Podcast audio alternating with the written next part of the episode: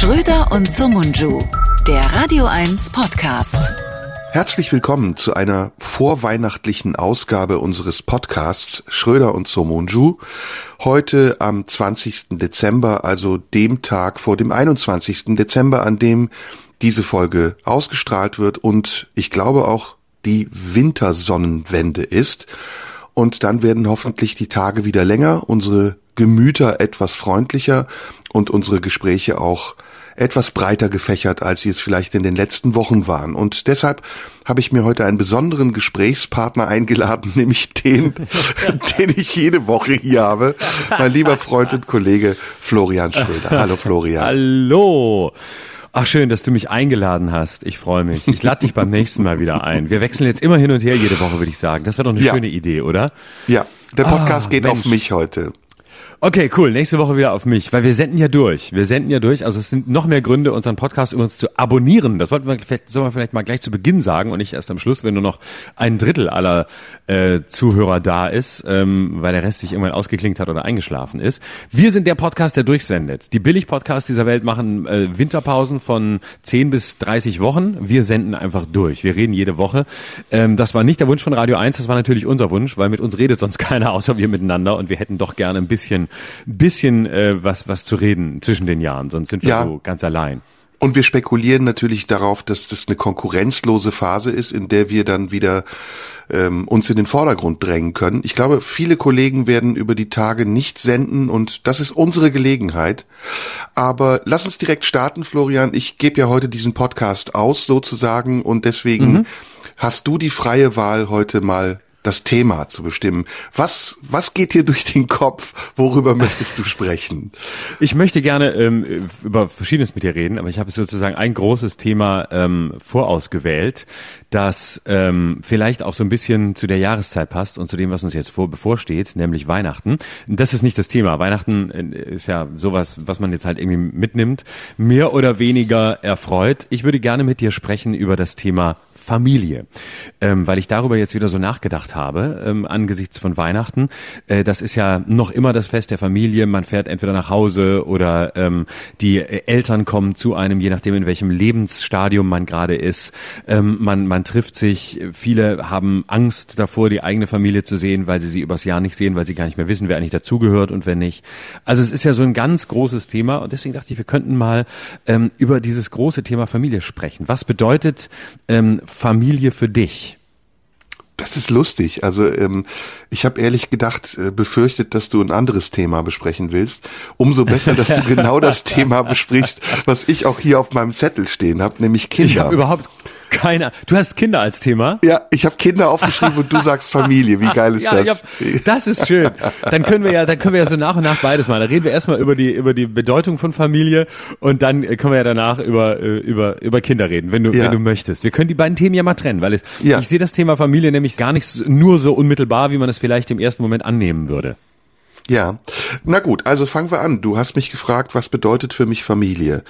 Ähm, sehr viel, sehr viel. Aber ich muss das ein bisschen einordnen. Also Familie nach oben hin, meine Eltern, und Familie nach unten, Kinder, die ich nicht habe. Das sind für mich zwei unterschiedliche Paar Schuhe. Mm, Ich bin würde ich mal sagen, ein ausgesprochener Familienmensch. Ich treffe oft meine Eltern, meine Geschwister. Ähm, wir verbringen viel Zeit miteinander. Wir verstehen uns gut. Wir, ähm, wir machen zusammen, unternehmen wir Dinge. Ähm, und ich habe ja auch hier schon mal im Podcast gesagt, dass ich im Hinblick auf die Zukunft mir Gedanken oft mache. Und manchmal sind das auch Sorgen, weil das Älterwerden meiner Eltern und diese bevorstehende Trennung, die ja zwangsläufig irgendwann kommen wird, sofern nichts anderes dazwischen kommt, man weiß es nie und hofft es auch nicht, ähm, die macht mir manchmal Schwierigkeiten. Also ich denke mir dann so, wie wird die Zeit sein nach dem Tod meiner Eltern? Wie werde ich überhaupt mit dem Tod meiner Eltern umgehen? Wird sich das irgendwann verändern? Kann ich loslassen oder gibt es irgendetwas Natürliches, was sich entwickelt und mich entfernt von diesem ja noch sehr kindlichen Gedanken, ähm, die Eltern nicht verlieren zu wollen? Und dann gibt es noch einen zweiten Aspekt und der bezieht sich dann auf die Familie nach unten, wie ich es eben genannt habe, nämlich die Frage, ob das vielleicht natürlich ist, dass mein Versäumnis ein bisschen bestraft wird durch die Angst, die daraus entsteht, dass ich selbst keine Kinder habe. Also, dass ich mich in einem Fall äh, der weiterschreitenden Evolution sozusagen daran festhalten oder aufrichten kann, selbst eine Familie gegründet zu haben und selbst plötzlich an der Stelle zu sein, der Älteste in der Generation zu sein. Das ist so, sind mhm. so die beiden großen Komplexe, die ich jetzt bei Familie im ersten Augenblick dir mhm. nennen kann. Mhm. Ähm, jetzt muss ich noch mal fragen, wie viele Geschwister hast du? Ich habe drei Geschwister, zwei Brüder und eine Schwester. Und die sind älter oder jünger als du? Zwei ältere Brüder und eine jüngere Schwester. Okay. Äh, hast du quasi oder hattest du vielleicht als Kind sowas wie ein Geschwister, mit dem du besonders eng warst, das dir besonders nah war? Das war am Anfang mein mittlerer Bruder, also der nächste über mir. Ich war ja Nummer drei und lange Jahre auch der jüngste. Und es ist später dann auch meine Schwester geworden, die acht Jahre jünger ist als ich. Und da war ich dann der ältere Bruder. Wir sind so die drei, die am engsten zusammen sind. Und der älteste Bruder, der war immer so ein bisschen Verbündeter der Eltern. Er war immer eine mhm. Autorität und hat dann auch immer auf uns aufgepasst. Er ist acht Jahre älter als ich. Ähm, wir hatten viele Auseinandersetzungen, weil ich in der Schule sehr schlecht und faul war und er dann so das Vorbild für uns sein sollte. Er ist sowieso ganz anders begabt als ich. Ich bin künstlerisch begabt und er ist eher technisch orientiert. Und ähm, deshalb war das Verhältnis zu meinem ältesten Bruder immer das, was am distanziertesten war, und das zu meinem mittleren Bruder, der sechs Jahre älter ist, das war immer ein bisschen näher, weil wir haben auch zusammen mhm. Sport gemacht. Lange Jahre haben wir zusammen Fußball gespielt im Verein oder es gab auch eine lustige Episode, wir waren gemeinsam auf der Schule, mein Bruder auf der Hauptschule nebenan und ich in der Grundschule. Und in der Pause habe ich mich immer hinter meinem großen Bruder versteckt. Also hatte eine große Klappe und habe Prügeleien angezettelt.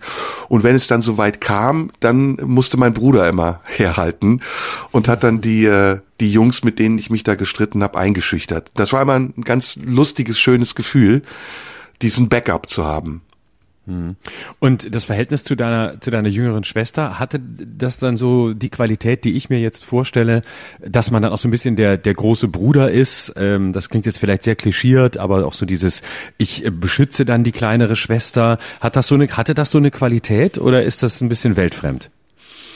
Ich weiß jetzt nicht, warum du ähm, Klischee sagst, wahrscheinlich, weil du dabei auch so ein bisschen das türkische Familienbild im Kopf hast. Nee, tatsächlich gar nicht. Nee, ich habe es nur so gedacht, ich habe mich nur bei der Frage, nee, das hatte damit gar nichts zu tun. Ich habe mich nur bei der Frage gleich so erwischt und dachte, hä, was, äh, ich spreche natürlich, ich erzähle dann nachher mal aus meiner Perspektive, man spürt natürlich schon an meinen Fragen, dass ich selbst keine Geschwister habe. Deswegen äh, spreche ich da so, so vielleicht naiv und möchte sozusagen vorbeugen, dass äh, jemand, der Geschwister hat, sagt, oh Gott, wie kannst du gleich mit so einem Klischee ankommen? Großer Bruder, kleine Schwester, das gibt's vielleicht in irgendwelchen Büchern, aber das gibt's nicht in der Wirklichkeit. Deswegen habe ich so zurückhaltend gefragt. Ja, ja. Ja, man muss heutzutage mit allem, was man sagt, aufpassen.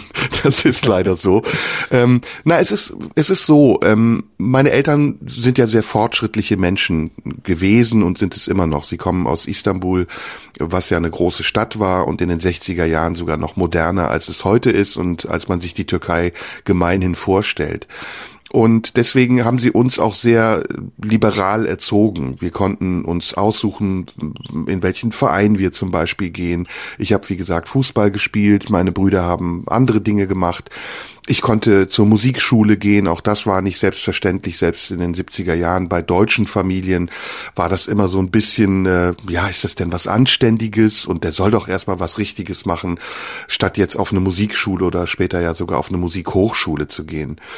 Und ähm, für mich als Kind war das immer sehr angenehm zu wissen, dass ich zwar der Jüngste war und das war nicht immer leicht, weil die älteren Brüder dann mit einem auch manchmal ja Schabernack getrieben haben.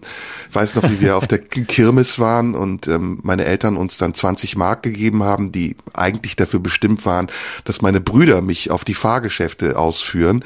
Aber sie haben es sich ganz einfach gemacht. Sie haben mich dann für eine Mark ins Spiegelkabinett geschickt, wo ich dann permanent mit der Birne gegen die Scheiben gelaufen bin. Und sie selbst sind dann auf die Achterbahn und haben sich Zuckerwatte geholt und sich einen schönen Tag gemacht. Und als ich dann nach zwei Stunden vollkommen verzweifelt aus diesem Spiegelkabinett rauskam, war das ganze Geld ausgegeben. Und es war höchstens noch was für die Geisterbahn übrig, vor der ich schreckliche Angst hatte. Und meine Brüder haben das dann auch noch übertrieben, indem sie dann in der Geisterbahn mich auf der Schulter, an der Schulter gefasst haben oder Geräusche gemacht haben. Und ich damals mit, ich glaube, ich war drei, vier, fünf, als kleiner Junge dann äh, auch wirklich richtig Angst gehabt habe, richtige Panik gehabt habe. Und als meine Schwester kam, da gab es dann auch eine ganz interessante Wende. Es war so ähm, ein bisschen natürlich auch der Versuch, der ältere Bruder zu sein, der bessere ältere Bruder zu sein, den man zwar hatte, aber man dachte eben, man hätte auch sehr gemeine ältere Brüder. Und zugleich war es aber auch eine große Freude darüber, dass man jemanden hatte, mit denen man sich auf eine andere Art und Weise verbünden konnte. Und das haben meine Eltern ganz toll gemacht. Also meine Mutter hat dann, als ich schwanger war mit meiner Schwester, mir unglaubliche Lust darauf gemacht, ein Schwesterchen zu haben. Und ich mhm. war total happy, als sie dann aus dem Krankenhaus kam und in ihrem Bettchen lag und ich mit meinen acht Jahren, äh, ich bin acht Jahre älter als sie, sie dann gesehen habe und sofort verliebt in sie war. Und natürlich habe ich dann später auch andere Dinge gemacht. Also natürlich haben wir sie auch mit meinem Cousin an der Nase rumgeführt und, und Dinge mit ihr gemacht, ähm, die meine Brüder mit mir zuvor gemacht haben. Aber diese Erfahrungen zu erleben, also dann selber der Ältere zu sein und sich auch so ein bisschen abzugrenzen und der Kleineren zu zeigen, guck mal, das darfst du nicht, ich darf das aber, das ist eine mhm. ganz elementare Erfahrung in meinem Leben gewesen. Schade, dass du mhm. die nicht gemacht hast. Wie war das ja, denn das bei dir? Mir, das kann ich mir, das kann ich mir gut vorstellen. Ich bin ja geschwisterlos äh, groß geworden, deswegen ähm, äh, fehlt mir da immer so dieses, ähm, äh, dieses, ja, dieses Erleben. Und deswegen äh, finde ich das immer so interessant äh, zu hören, weil interessanterweise war es bei mir so, dass ich als Einzelkind ähm, äh, Geschwister interessanterweise, ich glaube, meine gesamte Kindheit und Jugend über eigentlich gar nicht vermisst habe. Ich kannte natürlich viele andere, die Geschwister hatten. Ich kannte viele, viele das normal war. Ich äh, habe das beobachtet beobachtet und gesehen. Ähm, das hat aber in meiner Erinnerung jedenfalls nie eine Sehnsucht ausgelöst. Also, oh, das hätte ich auch gerne oder ich würde auch gerne mich so verbrüdern oder verschwestern oder was auch immer. Ähm, das, das ist ganz interessant, dass ich das gesehen habe, ohne dass es mich irgendwie emotional äh, bewegt hat. Also ich äh, bin, bin Einzelkind. Meine Eltern haben sich ja scheiden lassen, als ich sechs war. Äh, bis dahin ähm, waren wir eben zu dritt und äh, dann äh, bin ich bei meiner Mutter groß geworden. Das heißt, ähm, ich war eigentlich immer auf diese auf diese relativ enge äh, Konstellation ausgerichtet oder die war für mich quasi quasi die Norm und ähm, irgendwie fand ich es auch ganz ganz geil, äh, dass es so ist. Ich fand es auch auch toll. Ich weiß nicht, wie es gewesen wäre, wenn ich etwa wenn ich älter gewesen wäre und es wäre noch mal ein Geschwister dazugekommen, ob ich dann besonders eifersüchtig gewesen wäre oder so. Ich weiß es nicht. Ähm, ich insofern habe ich mich da eingerichtet und äh, habe vor allem die Vorteile dieser Situation gesehen, nämlich dass da, dass da niemand ist. Im Gegenteil, ich habe das sogar bei anderen oft so beobachtet, boah, ist dann immer Zoff und äh, da müssen sie sich da ähm, irgendwie äh, da, da durchsetzen gegeneinander und dann ist da immer laut äh, und dann sind da viele Geschwister und ich dachte immer, ach schön, bei, bei mir zu Hause ist so ruhig, äh, weil da bin, da bin wenn dann nicht der lauteste und ähm, äh, deswegen war das so ein, ja, es war aber auch so ein bisschen, es hatte auch ein bisschen was von so einer Treibhauspflanze vom vom Großwerden her, ne? Also ähm, äh, ich habe das dann erst später äh, gemerkt, äh, da, was mir da fehlt. Also ich hab dann äh, bin dann so sehr unkörperlich zum Beispiel gewesen immer. Ne? Also ich hatte ein ganz schwieriges Verhältnis zu meinem Körper. Ich war auch ähm, konnte so ganz viel von von dem, was du jetzt eben auch beschreibst. Also ähm, was man so kennenlernt unter unter Gleichaltrigen, auch unter Geschwistern. Was ist äh, die Grenze zwischen Spaß? Wo wird's ernst? Wie setzt man sich auch auch körperlich auseinander auf eine ganz spielerische Art und Weise?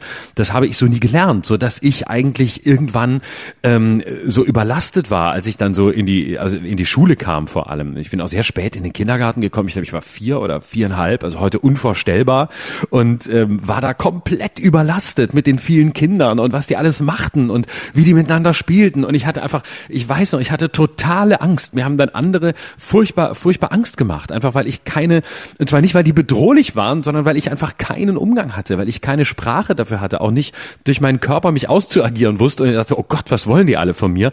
Und ähm, das hat mich natürlich dann auch in der Schule mit geprägt, weil ich dann so ein, ähm, ich war, ich war ein ziemlicher Außenseiter, weil Kinder spüren ja sehr genau, ah, da ist einer, der quasi so das, was für uns alle normal ist, da kann der nicht richtig mithalten. Das kriegt, das kriegt der nicht hin, der ist da ungeschickt. Und ähm, ich hatte auch Angst vor vor körperlicher Begegnung, also gerade so vor Raufereien und so. Da waren, da wirkten auf mich immer alle anderen stärker als ich, äh, einfach weil mir total die Erfahrung fehlte, weil mir komplett dieser Erfahrungshorizont fehlte, mich auseinanderzusetzen, mich zu messen, mich ähm, äh, ja zu zu äh, auch um Räume zu kämpfen, wahrzunehmen, dass andere Räume kriegen, die man nicht kriegt, weil sie älter sind oder oder was auch immer oder eben man selbst der Ältere ist.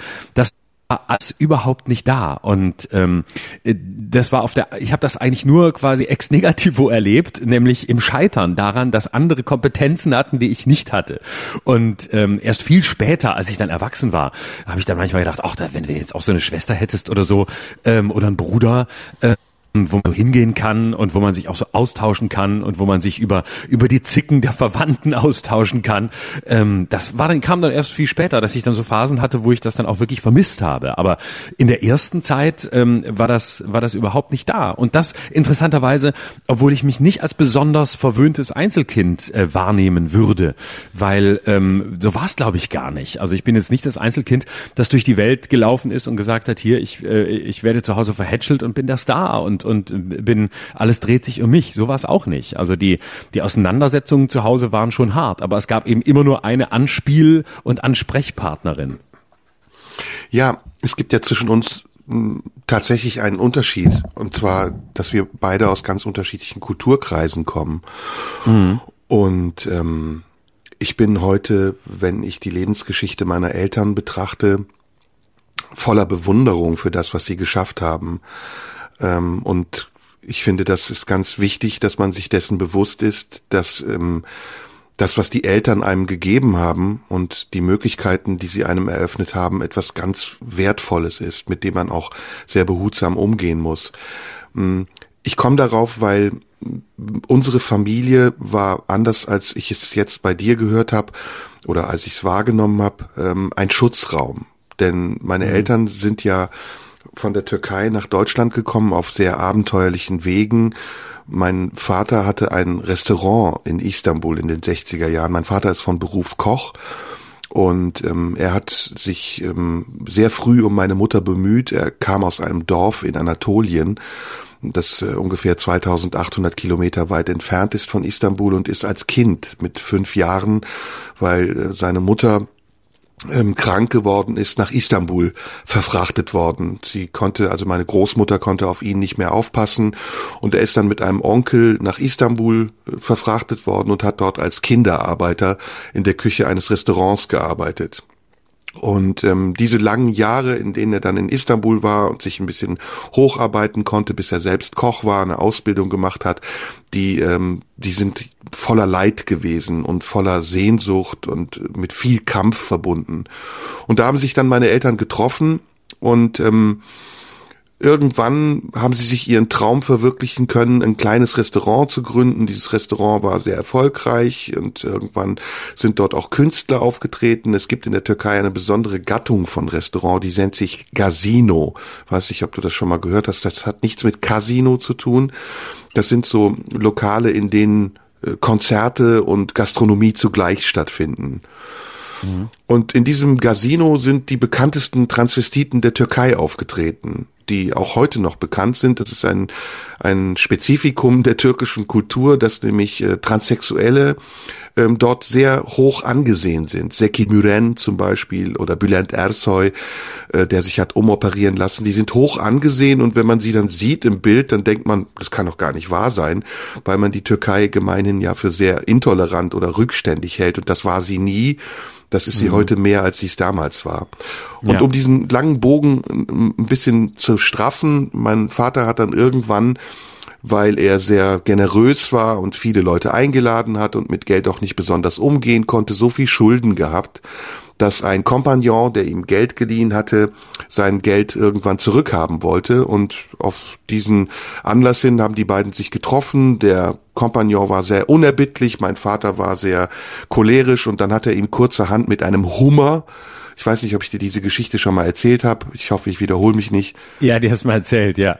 ja aber privat, glaube ich. Ne? Das ist jetzt in einem Zusammenhang. Dann hat er ihm mit einem Hummer, einem lebenden Hummer auf den Kopf geschlagen, was der Hummer äh, nicht überlebt hat, aber der Kompagnon auch nicht besonders äh, gut.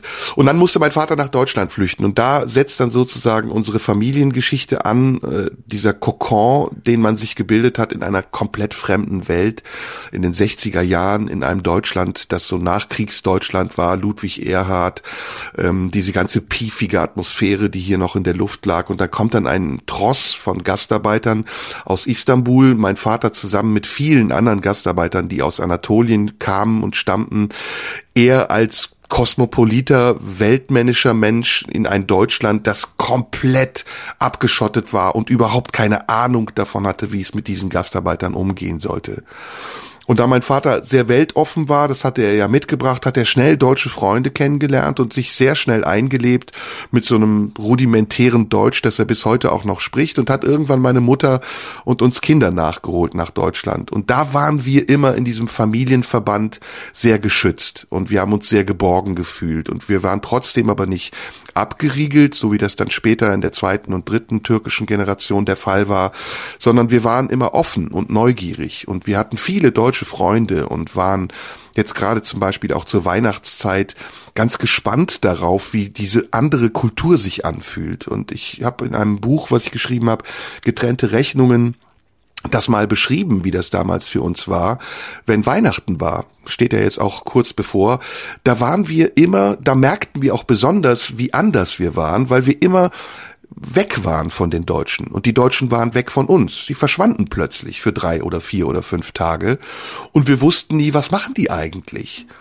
Und mhm. auf unsere Rückfragen hin, natürlich haben wir in der Schule gefragt oder im Kindergarten, hörten wir die unterschiedlichsten Aussagen. Manche haben gesagt, ja, wir feiern gar nicht, andere haben gesagt, wir feiern nur im engsten Kreis, andere haben gesagt, da darf man niemanden anrufen, man darf auch nicht angerufen werden. Oder auch Angaben zum Essen. Manche sagten, wir essen Weihnachtsgans, andere haben gesagt, wir essen Karpfen oder Bockwurst oder gar nichts oder und das war für uns sehr exotisch und in unserem Rückzugsraum, in diesem familiären Rückzugsraum, da hatten wir dann auch die Möglichkeit, diese Eindrücke zu verarbeiten. Und gerade unter uns Geschwistern war das sehr wichtig, dass wir uns orientieren konnten und eben nicht nur diesen familiären, häuslichen Kontext hatten, der für uns diese Geborgenheit darstellte, die ich beschrieben habe, sondern eben auch den anderen, den deutschen Kreis hatten, in dem wir uns bewegen konnten. Und daraus ist dann ein Hybrid entstanden. Und deswegen Familie ist für mich und mir klingt das so, wenn du das sagst, sehr fremd. Immer etwas, was für mich Wärme ausstrahlt und etwas, wohin ich zurückgehe. Etwas, was mich auffängt, wenn ich mich einsam fühle oder was mich versteht, wenn ich mich missverstanden fühle. Und deswegen, wenn du erzählst von dir, sehe ich, ich weiß nicht, ob das jetzt auch ein Klischee ist, ein trauriges, kleines, dickes Kind in einem Kinderzimmer mit sehr viel Spielzeug, das mit sich selbst spricht und, ähm, und, und dann irgendwann entdeckt, ja, dieses Spiel kann ich eigentlich auch auf der Bühne machen. War das für dich so? Also musstest du dich selbst am Leben halten oder gab es gar keine andere Realität? Wie war das mit deinen Freunden? Waren die Ersatzgeschwister? Äh, nee, also ich, äh, das, die, die Beschreibung ist ja lustig. Ein trauriges, dickes Kind in einem Zimmer ja. mit viel Spielzeug. das mit sich selber spricht. Ich glaube, es ist gar nicht so falsch.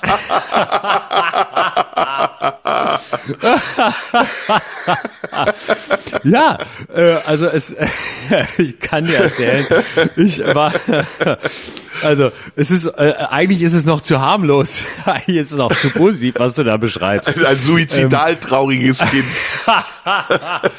nein, nein, das, äh, das nicht. Ähm, also das, das, das wäre wär nun wirklich, nein, das wäre überdramatisiert, das stimmt auch nicht. Nee, äh, ich war jetzt, äh, ich, ich, es ist schon beides. Also ich war, ich, es gab sicher sehr, sehr unglückliche Phasen und ich war auch häufig sehr unglücklich, aber auf der anderen Seite gibt es tatsächlich auch ein Gefühl des Behütetseins, das auch mich durch die Kindheit getragen hat, ähm, was aber tatsächlich dann wesentlich äh, quasi an, an meiner Mutter als Konstante lag. Also eine ganz andere Qualität als die, die du gerade beschrieben hast. Eine, eine größere größeren Familie oder eines Gehaltenseins in einem größeren familiären Zusammenhang. Das kannte ich natürlich nicht.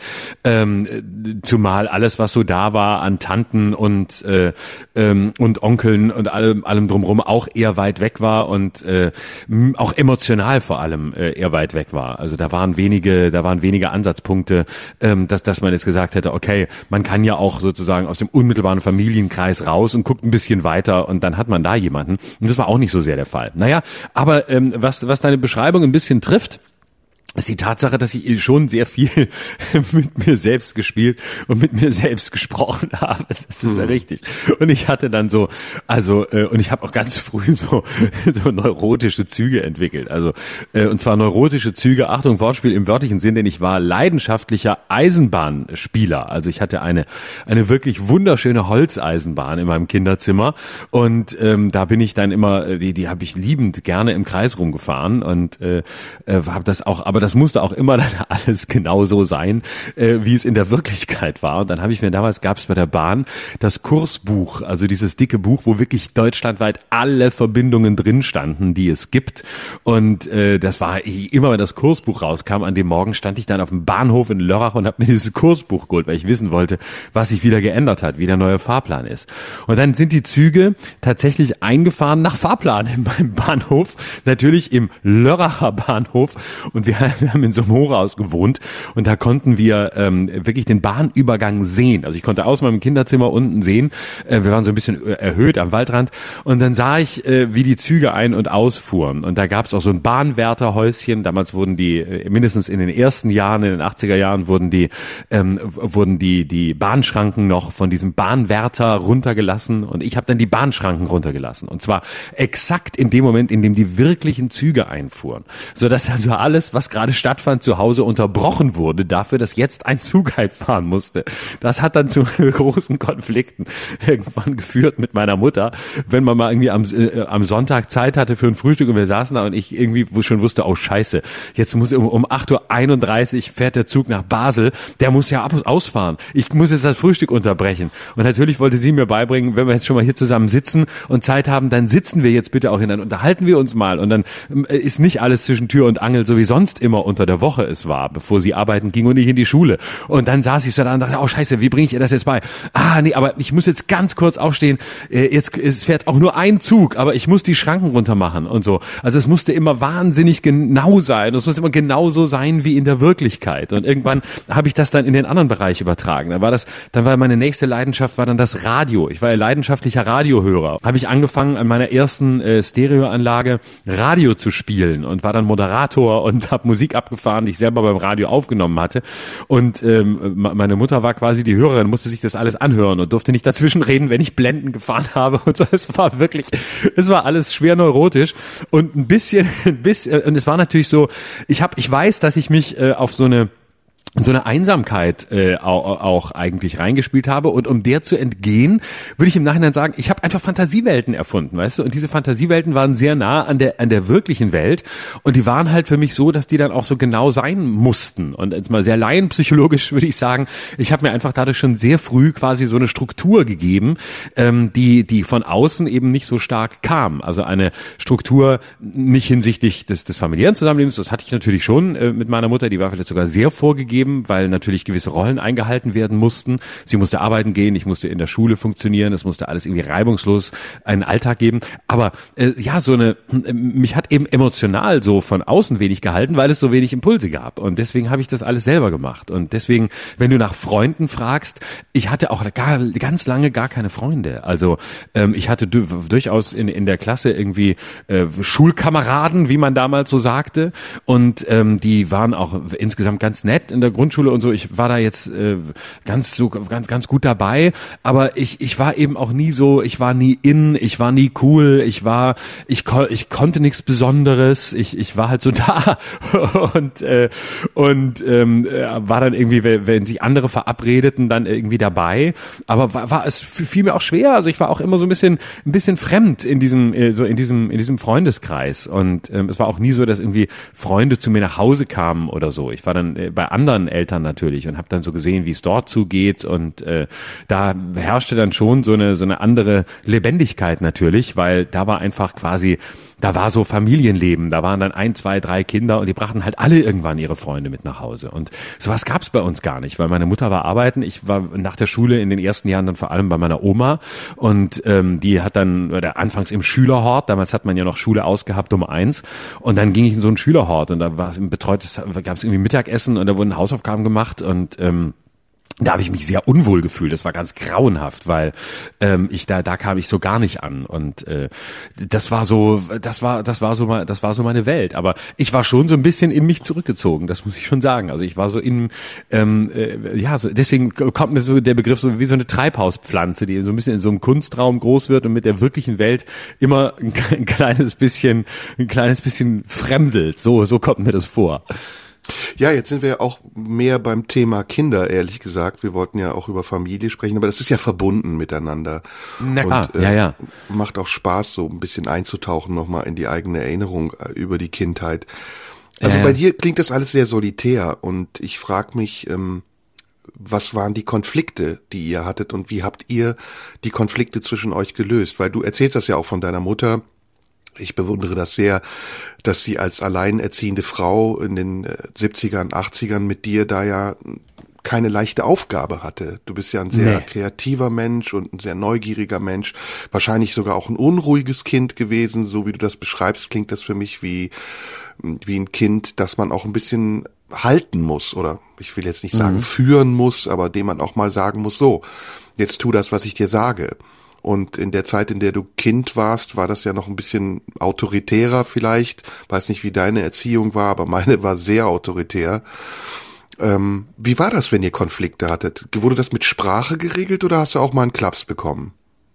Nee, gar nicht. Also ähm, überhaupt nicht. Das muss ich wirklich sagen. Es lief alles über über Sprache. Ähm, ich äh, äh, erinnere mich dran, als äh, als wir noch zu dritt gewohnt haben, als mein Vater noch da war, da war da war das ab und zu so. Der war dann einfach genervt und der ähm, dem ist dann auch schon mal, wie man so äh, in dieser furchtbaren Formulierung sagt, die Hand ausgerutscht. Das kam aber auch nicht wirklich oft vor. Äh, aber daran erinnere ich mich. Das war bei meiner Mutter überhaupt nicht der Fall.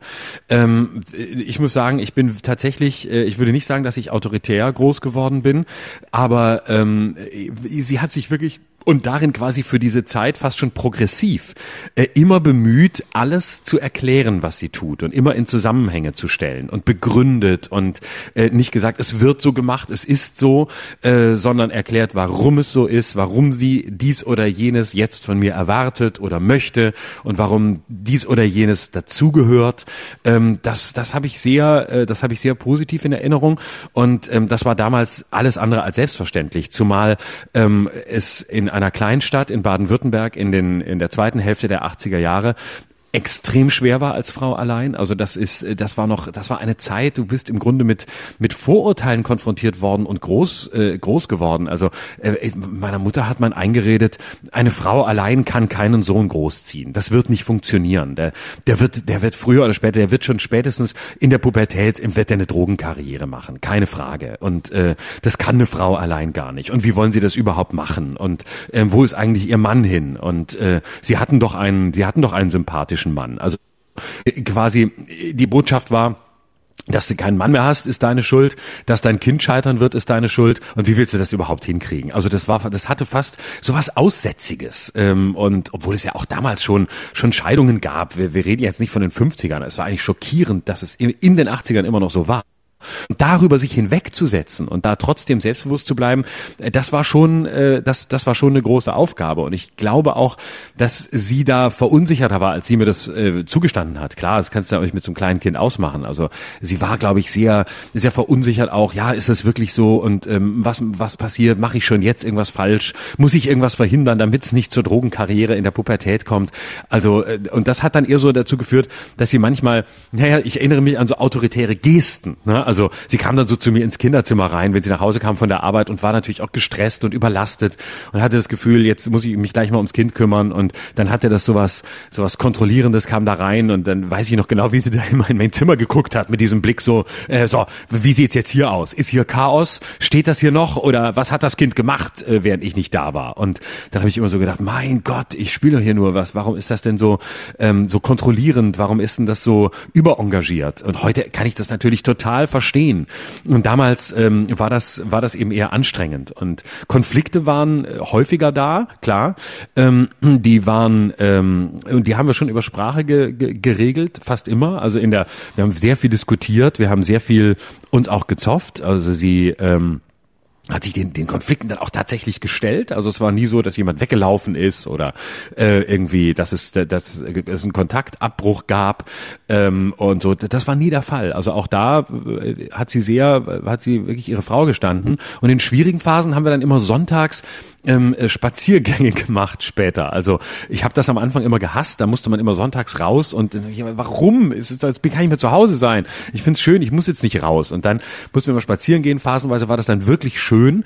Und da haben wir dann irgendwann auch Sonntagsspaziergänge genutzt, um große Konfliktthemen zu brechen, für die ähm, in der in der Woche kein Raum war. Und ähm, dann sind die, dann konnten wir die auch ausräumen über ähm, über den über die Zeit und äh, über das über das Gehen und über das Laufen über die Felder äh, konnten wir dann ganz viel von dem ähm, äh, aus, ausräumen, was was unter der Woche einfach schlicht ähm, unter den Teppich geraten war. Und noch später und das war es ist wirklich äh, äh, sehr lustig. Noch später, aber das ist dann Pubertätsphase, war es so, äh, dass wir uns gegenseitig tatsächlich tatsächlich parodiert haben. Und meine Mutter hatte schon ein großes parodistisches Talent und irgendwann kamen wir darauf, dass ich irgendwie oder dass sie anfing, mich nachzumachen und so Alltagskonfliktsituationen mich zu parodieren. Also beispielsweise morgens aufstehen habe ich immer gehasst. Ich wollte das nicht und wollte liegen bleiben und es war wenig Zeit, weil sie früh zur Arbeit gehen musste. Und dann kam sie da immer rein und das war so ein Konfliktfeld. Ne? So, ah, jetzt steh doch auf, du weißt doch, ich muss zur Arbeit und du musst zur Schule, es muss einfach funktionieren. Und ich wollte liegen bleiben und da haben wir uns oft dann, oft dann schon direkt morgens gezopft genervt, weil ich das scheiße fand, wie sie mich da aus dem Bett zerrt. Und irgendwann haben wir dann am Wochenende, als wir Zeit hatten, hat sie das mal nach macht, wie ich da bin und ich musste so lachen, wie sie mich parodiert hat.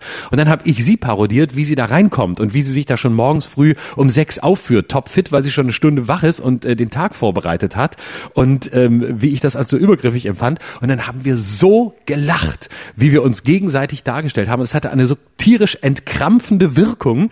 Ähm, das, das war wirklich wundervoll. Aber das, das war dann erst so in den in den Pubertätsjahren, als natürlich die, die als als auch so ein bisschen so eine so eine Reflexionsbereitschaft von meiner Seite, von, von meiner Seite da war.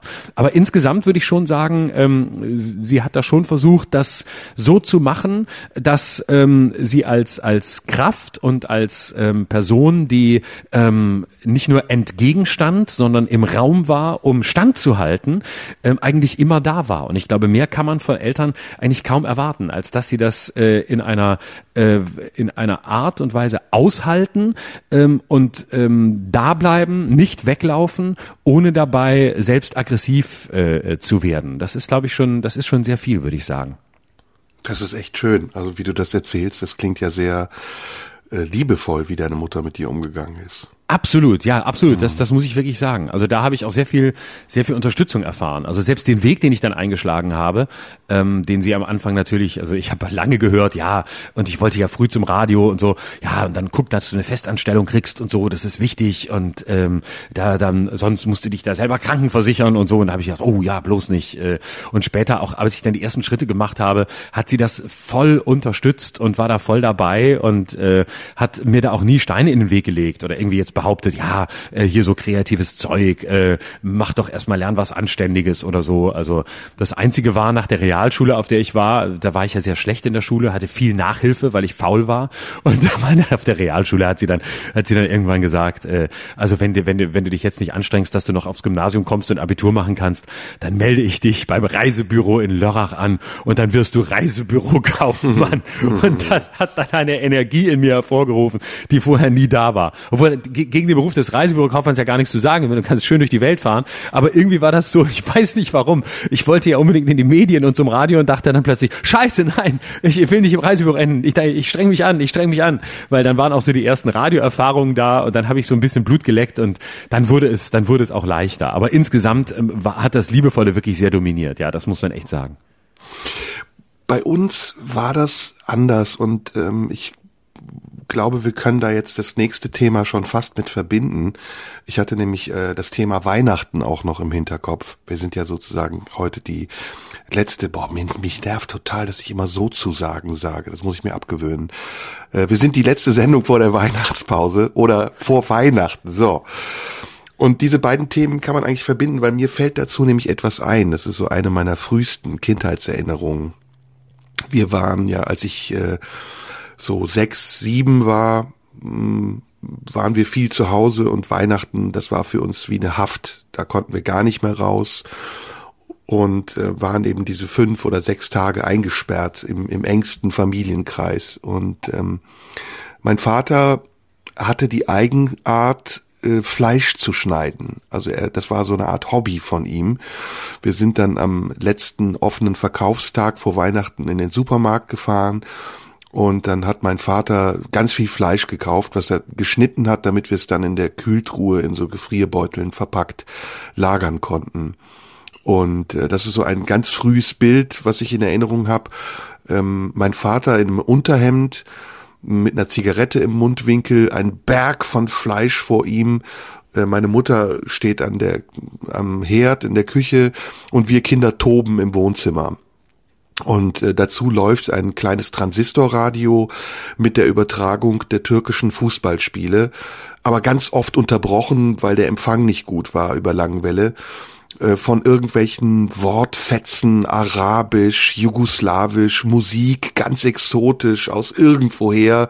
Und dann wieder aus dem Äther so ganz von weit weg die Stimme des, äh, die ganz hektische, schreiende Stimme des Fußballmoderators und mein Vater vor diesem Fleischberg sitzend, voll konzentriert auf das Fußballspiel, bis die Zigarette, die Asche von der Zigarette auf den Tisch gefallen ist und meine Mutter ihn ermahnen musste, doch gefälligst zu aschen, bevor die Tischdecke anbrennt. Und ähm, das hatte so war so eine Anti-Weihnacht. Also ich, wir wussten ja nicht, was die Deutschen machen zu Weihnachten, aber wir, wir bekamen aus dem Fernsehen und den Programmen, die wir dort sahen, mit, dass es irgendwie was mit Besinnlichkeit zu tun hatte, dass sich dort beschenkt wurde und ähm, dass sich Familien trafen und alles so unglaublich harmonisch und festlich wirkte, während bei uns halt so eine Art Alltag war und wir versuchten als Kinder diesen Alltag einfach zu bewältigen, indem wir miteinander gespielt haben, was aufgrund unseres Altersunterschiedes auch nicht mehr ganz leicht war. Und eben als Familie uns auch nicht allzu sehr aneinander aufzureiben, denn es gab, wir hatten eine ganz kleine Wohnung, eine Zwei-Zimmer-Wohnung, eine Sozialwohnung direkt am Bahndamm, wo die Züge lang fuhren und wenn die Züge lang fuhren, wurde das Fernsehprogramm immer unterbrochen, weil der Fernseher eine Antenne hatte und die Antenne äh, empfing dann plötzlich nicht mehr. Und in dieser kleinen Wohnung stapelten sich unsere Möbel.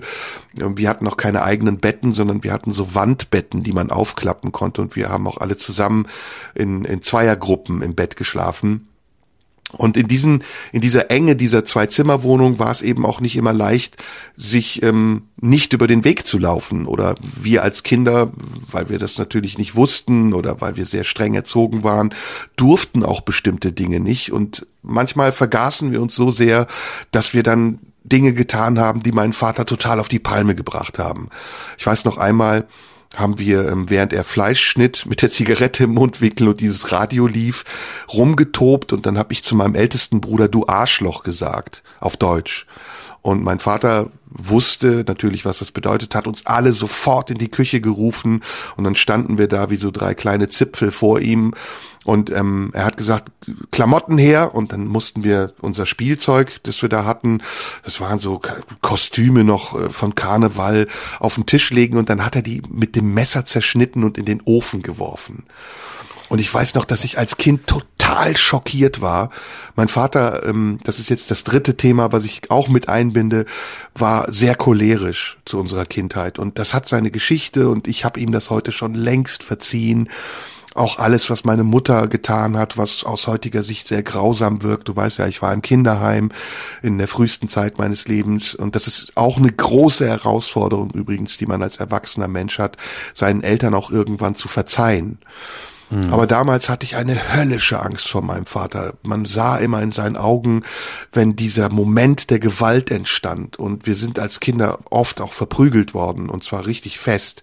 Nicht einfach so, wie du eben gesagt hast, mal die Hand ausgerutscht, sondern mhm. das war richtig Gewalt, die wir erlebt haben. Und trotzdem ist es ähm, aus heutiger Sicht, wenn ich das nochmal sehe und mir vor Augen halte, eine unglaubliche Kraftanstrengung gewesen, die meine Eltern bewältigen mussten und eine große Leistung, die sie vollbracht haben, diese drei Kinder in diesem fremden Land aufzuziehen, mit sich selbst zurechtzukommen, als Beziehung diese Familie am Leben und aufrechtzuerhalten und uns trotzdem, trotz der wenigen Möglichkeiten, wie wir hatten, wir waren wirklich, wir hatten gar kein Geld. Also ich möchte jetzt nicht sagen, dass wir arm waren, das wäre vermessen. Es gibt viele Menschen, die viel ärmer waren als wir. Aber wir haben eine gewisse Armut erlebt und dass unsere Eltern trotzdem es geschafft haben, uns Möglichkeiten zu eröffnen, auf eine Musikschule zu gehen, zu studieren. Wir sind alle ähm, auf Universitäten gegangen. Mein, mein mittlerer Bruder ist sogar ein sehr mühsamen Weg gegangen, zunächst über die Hauptschule, dann über die Realschule, aufs Gymnasium, auf dem zweiten Bildungsweg hat er dann auch studiert. Und das in einem Land, ohne dass ich Deutschland jetzt schlecht machen will. Deutschland hat uns sehr, sehr, sehr viele Chancen gegeben. Ich bin dankbar dafür, dass wir hier aufwachsen konnten. Aber das in einem Land, das zu dieser Zeit im Umgang mit Fremden noch wenig Erfahrung hatte. Und ich weiß noch zum Beispiel auch die Einschulung meines Bruders. Da musste meine Mutter zusammen mit ihm einfach in die Stadt und ist irgendwo rein in ein Schulgebäude und hat gesagt, äh, wir würden unseren Sohn hier gerne an der Schule anmelden. Und dann brauchte es wirklich verständige Menschen und Lehrer, die erkannt haben, dass da eine Eigeninitiative war zur Integration. Und so ist es auch glücklicherweise bei uns passiert, dass dann Lehrer gefunden worden. Auch ich hatte sehr, sehr gute Lehrer auf der Schule, die unser Potenzial erkannt haben und gesagt haben, das sind keine Fremden, sondern das ist ein Teil unserer Gesellschaft und diese Menschen müssen wir fördern.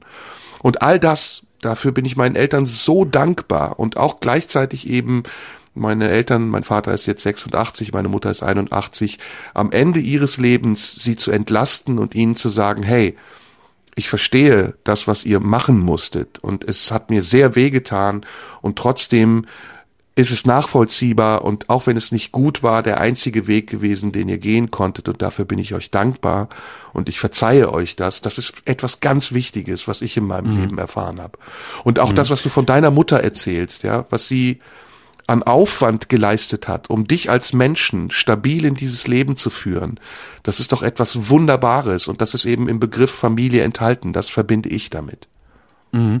Äh, das kann ich sehr gut nachvollziehen. Ähm, ich habe das äh, immer wieder ähm, auch auch gedacht. Es geht eigentlich äh, immer wieder bin ich auch so gefragt worden, ja und mit mit so einem abwesenden Vater, der sich da so rausgezogen hat, der sich da auch nicht gekümmert hat und wo dann auch irgendwann der Kontakt abbrach und alles was da so war, bist du da nicht wahnsinnig wütend und so. Und ich sage, nee, also ähm, ich ich sehe da keine. ich ich habe das alles in in allen Facetten irgendwie für mich mich durchexerziert. Ich kann viel, ich kann viel verstehen. Es gab Phasen äh, der Angst, quasi so zu werden, ähm, wie er war. Und er war nun wirklich kein großes, kein großes Vorbild. Das war ähm, meine nächste Frage übrigens. Entschuldige, wenn ich kurz unterbreche, nämlich wie sehr siehst du dich in deinen Eltern? Wie sehr erkennst du dich in mhm. ihnen wieder? Genau, kann, kann, kann ich ja gerne gleich sagen. Also ich habe die und, und und sondern das ist alles so, ja, ich konnte das einordnen, ich kann das verstehen. Ich habe da auch viele viele Gespräche mit meiner Mutter geführt, die auch nie dazu geneigt hat, ihn ihn schlecht zu machen. Also das das gibt's ja auch oft, gerade bei bei Scheidungen, ne, dass dann häufig versuch häufig versuchen machen ja dann äh, gerade bei Alleinerziehenden so der, derjenige, der Zugriff auf die Kinder hat oder der die Erziehung übernommen hat, den anderen schlecht. Ja, da war ein ganz schlimmer Mensch. Ich meine, schön, dass du da bist, aber aber insgesamt grauenhaft und äh, was für ein. Das gab's nie, sondern auch da hat sie sich zur Verfügung gestellt, um diese Gespräche auch, auch zu führen und da Licht in das zu bringen, was für mich im Dunkeln lag. Und äh, hat mir dann auch vieles von meinem Vater und seinen Verhaltensweisen erklärt. Ähm, insofern äh, bin ich da auch jemand, der sagt, alles, was so passiert ist, alle Fehler, die sie so vielleicht gemacht hat, das gehört dazu. Da gibt's nicht die perfekten Eltern. Das, die, die, die allermeisten tun es nach bestem Wissen und Gewissen und versuchen das so gut sie können zu machen. Das glaube ich wirklich. Aber äh, jeder macht dabei Fehler, jeder stößt an seine Grenzen und ähm, die auch anzuerkennen und nicht zu sagen, du bist schuld oder äh, du hast dies oder jenes versemmelt. Nee, mindestens gilt das für eine Struktur, die insgesamt stabil ist. Ähm, das ist auch ein ganz, ganz wichtige Erkenntnis, es einfach als nicht als etwas anzuerkennen, was schiefgelaufen ist oder wo jemand versagt hat, sondern wo jemand im Rahmen seiner Möglichkeiten das gegeben hat, was er oder sie geben konnte. Und ähm, anderes ging eben nicht. Und dieses Verzeihen, ähm, auch von Fehlern, ich, du hattest da sicher wesentlich mehr zu verzeihen und wahrscheinlich auch äh, wesentlich schlimmere Erfahrungen zu verzeihen als ich.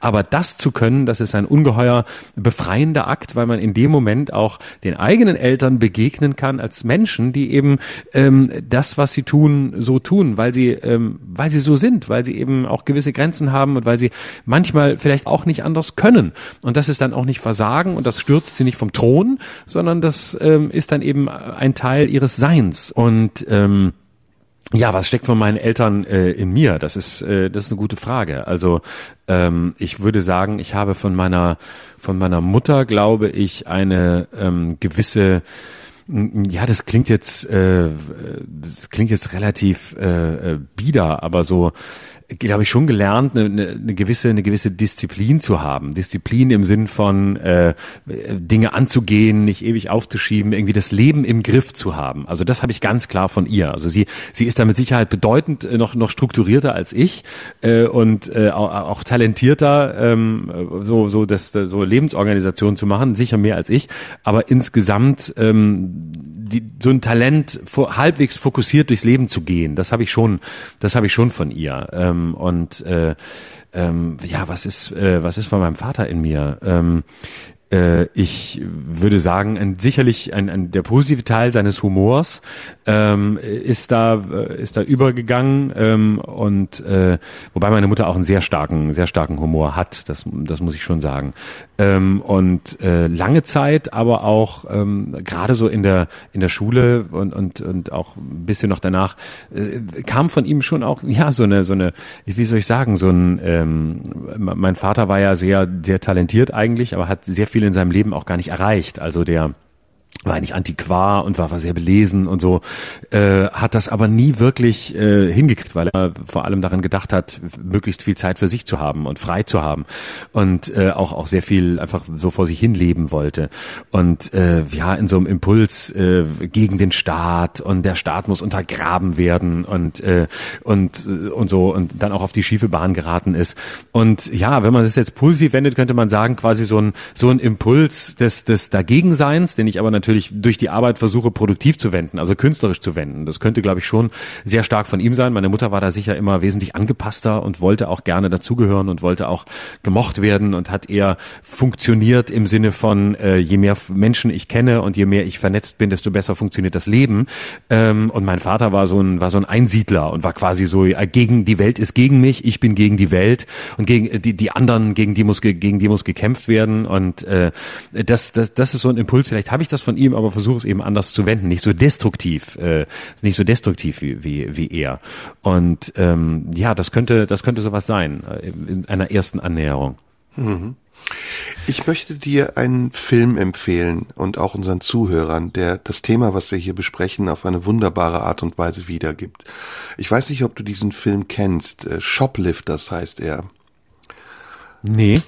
Das ist ein Film, der ist von äh, Hirokazu Koreeda. Das ist ein japanischer Regisseur, der in Cannes äh, bei den Filmfestspielen 2018 die Goldene Palme gewonnen hat. Und dieser Film hat eine unglaubliche Geschichte äh, und zugleich ist er auch sehr genial konzipiert.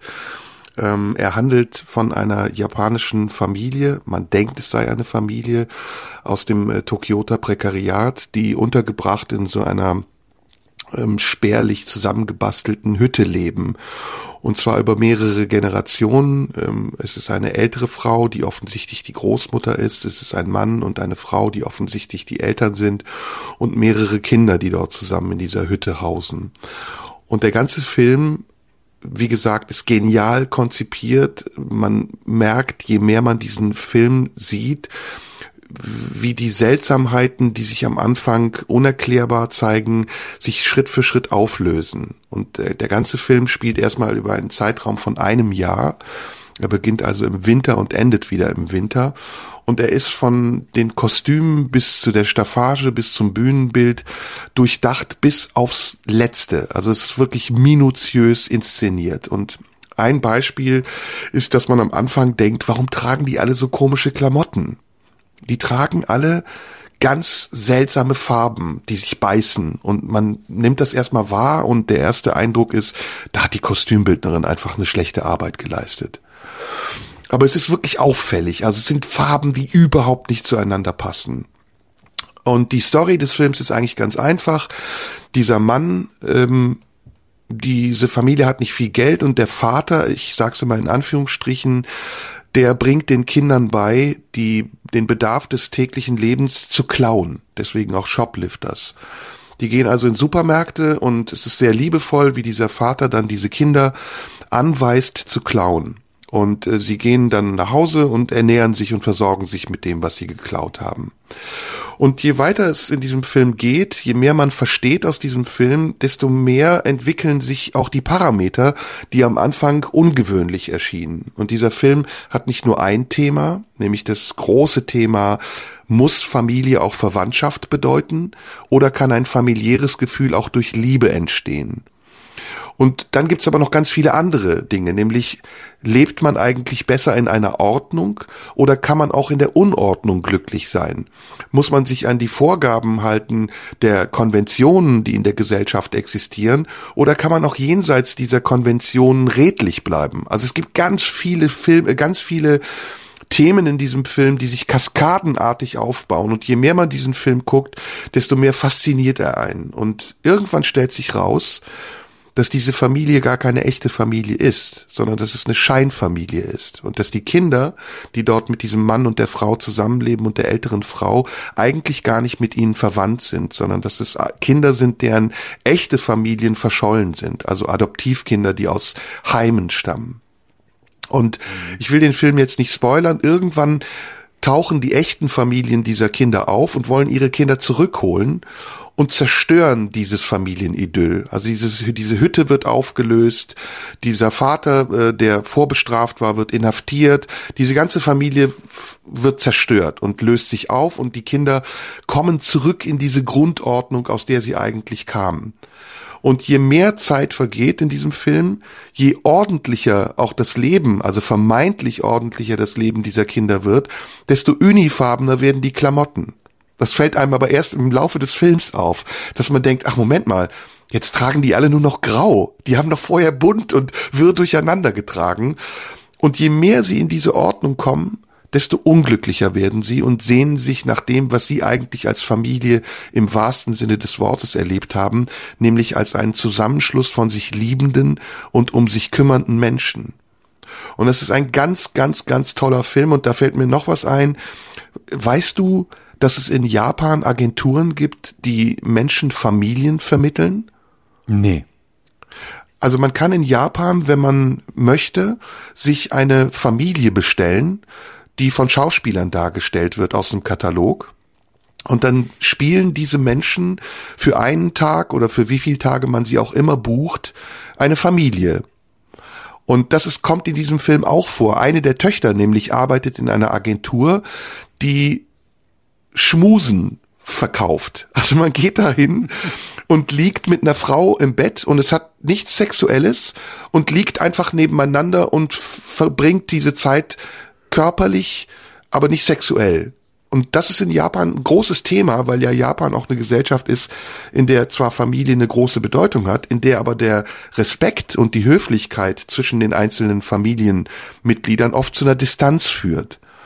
Und dieser Mangel an, an gelebter und ausgedrückter Liebe und Zuneigung, den du so wunderschön zwischen dir und deiner Mutter beschrieben hast, zu schwerwiegenden auch psychischen Folgen führt, dass die Menschen vereinsamen und sich isolieren. Also diesen Film möchte ich dir dringend empfehlen. Einer meiner mhm. Lieblingsfilme Shoplifters von ähm, Hirokazu Koreeda. Das ist ein ganz toller mhm. Film, der unser Thema hier, finde ich, abschließend auf den Punkt bringt. Mhm.